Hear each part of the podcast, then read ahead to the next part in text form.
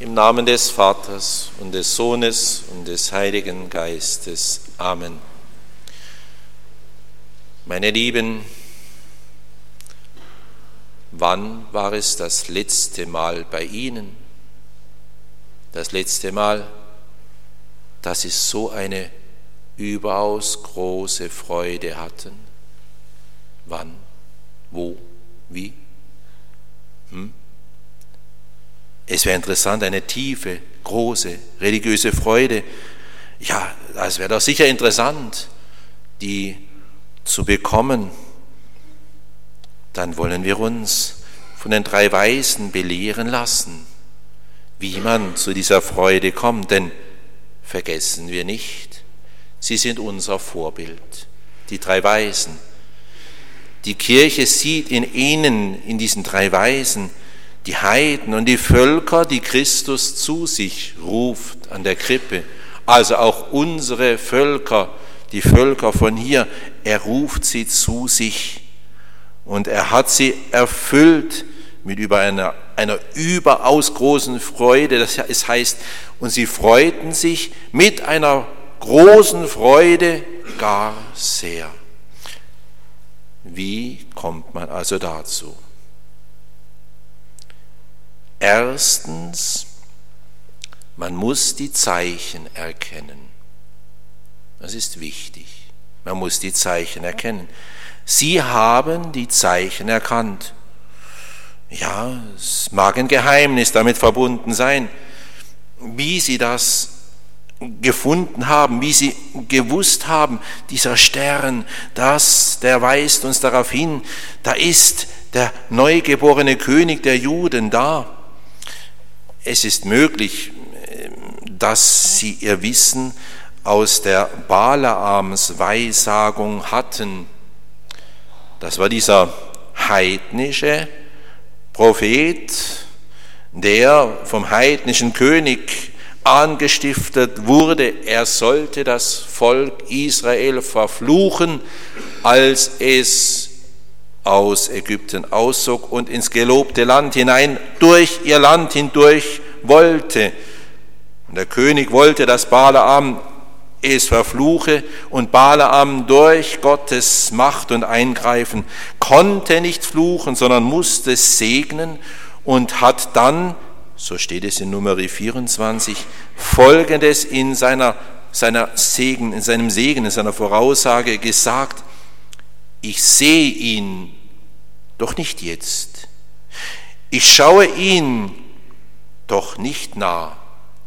Ein Stern geht auf aus Jakob, ein Zepter reckt sich aus Israel. Das ist möglich und eben, es war ein Heide, heidnischer König, dass sie das wussten und bewahrt haben. Äh, vergessen wir allerdings nicht, das war 1500 Jahre davor. 1500 Jahre. Und zeigt uns, dass man gewisse Dinge tausende von Jahren bewahren und nicht vergessen darf. Das sind Traditionalisten hier, die Weisen. Und das sollen wir auch sein. Man darf es nicht vergessen, was Gott alles vorausgesagt hat. Es mag so sein, auf jeden Fall ist es sicher. Die Weisen, sie verstanden, den Stern zu deuten. Stellen wir uns vor, sie sehen am Himmel diesen Stern und sie, sie verstehen, was Gott ihnen sagen will. Die Kirchenväter sagen zu Recht, den Juden gab Gott die Prophetie Propheten, die zu ihnen gesprochen haben. Den Heiden gibt er die Sterne, um, worum? Um sie zum Erlöser zu führen. Und das ist für uns auch ein Hinweis, denn die Kirche, die Heiligen sagen zu Recht, Gott gibt allen Mittel zum Heil zu finden. Keiner ohne, wenn er guten Willen ist, ohne Hilfsmittel, das er zum Erlöser finden könnte. Auch den Neuheiten unserer Tage gibt er sie die Zeichen, er, Er will alle retten. Gott will alle retten. Aber man muss sie eben aufgreifen. Man muss die Zeichen erkennen. Wir erfahren das auch immer wieder mal. Mohammedaner durch Träume zu Christus hingeführt werden. Darum wollen wir aus ganzem Herzen alle Zeichen, die Gott uns gibt, wollen wir sie aufnehmen. Wir wollen die Zeichen der Zeit erkennen, auch die Zeichen, die Gott vorausgesagt hat, die der Ankunft des Antichristen und seinem gottlosen Reich vorausgehen. Auch das.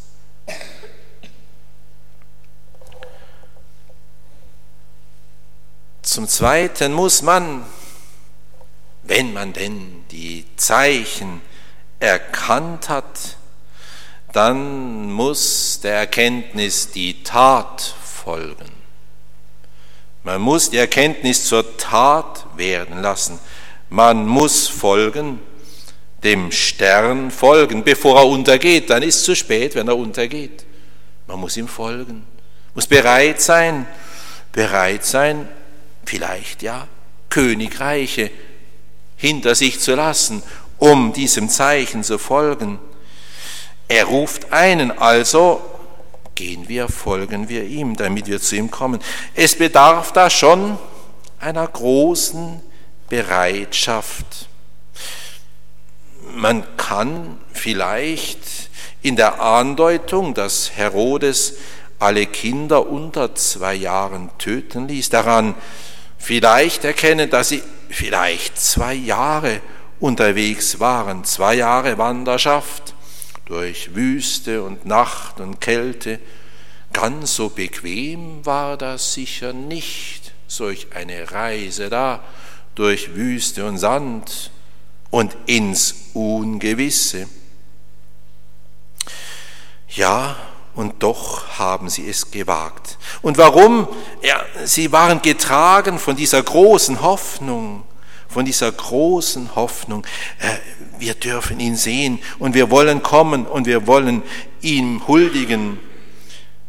Sehen Sie, so ist es auch für die Menschen der heutigen Zeit notwendig, dass sie der dass sie die Bereitschaft zur Tat aufbringen. Das fehlt oft. Gott gibt uns ja doch Zeichen genug unserer Zeit. Das Sonnenwunder von Fatima, 70.000, das ist eine geschichtliche Tatsache. Das Grabtuch von Turin, da gibt es Dinge, die sind nicht anders zu deuten als übernatürlichen Eingriff. Zeichen genug. Und wer folgt? Wie viele folgen denn? Wie viele? Ach, so wenig. Bereitschaft zur Tat, die ist notwendig. Einmal hat Christus Folgendes zu einem gesagt, lesen wir im Lukas-Evangelium. Wieder ein anderer sagte, äh, ich will dir folgen, Herr, doch erlaube mir erst Abschied zu nehmen von denen in meinem Haus. Jesus erwiderte ihm, keiner, der seine Hand an den Pflug legt und zurückschaut, ist tauglich für das Reich Gottes. Die Hand an den Pflug legen und dann arbeiten. Sehen Sie, die Angst zu tun, was dem Leben eine neue Richtung gibt und alte äh, Gewohnheiten auflösen, die Angst, das nicht zu schaffen, mit dieser Angst äh, kommen Sie nicht zum Christkind. Überwinden wir die Angst, seien wir bereit zur Tat.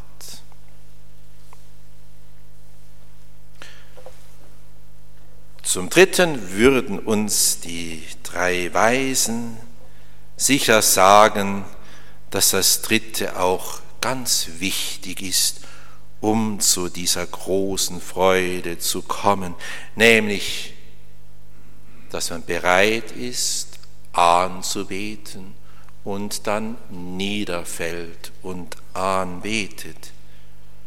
Das ist das Erste, wie sie ankommen. Nicht zuerst die Geschenke. Weihnachten ist nicht zuerst Geschenke, wie wir heute oft hören. Anbetung. Und sie fielen nieder und beteten an in dieser Prostratio, wie es der Priester am Karfreitag tut, auf die Knie und dann aufs Angesicht. Das hatten sie sich vorgenommen und das hatten sie dann getan. Es gibt gewisse Formen, die früher als die ersten galten bei der Begegnung mit anderen. In Bayern und Österreich, grüß Gott. Oder wenn man einen Priester gesehen hat, gelobt sei Jesus Christus. Sie verschwinden immer mehr. Gut ist das nicht. Die erste Geste, erste Form Gott gegenüber ist die Anbetung. Das ist das erste Gebot, das erste, was uns aufgetragen ist. Nicht das letzte, das erste. Anbetung.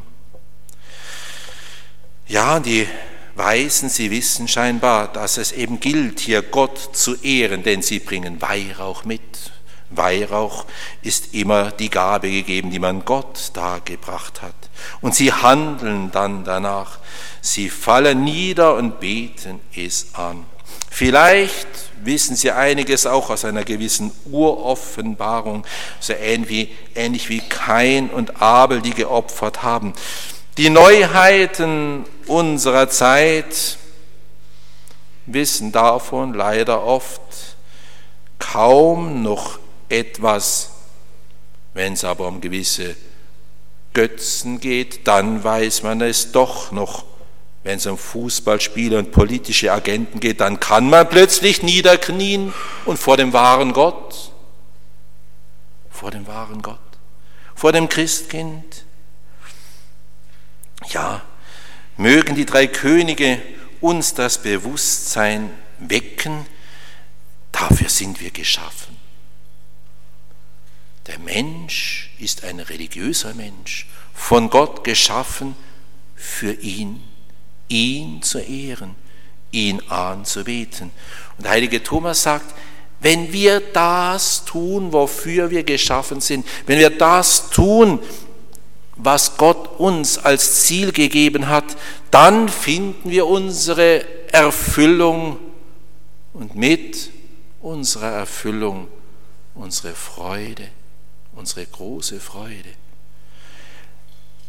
Darum lassen wir uns von den drei Königen belehren, was Not tut, um zu dieser großen Freude zu kommen.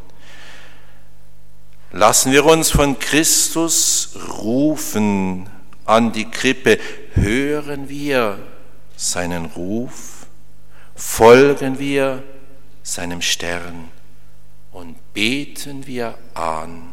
Amen. Im Namen des Vaters und des Sohnes und des Heiligen Geistes. Amen. Gelobt sei Jesus Christus.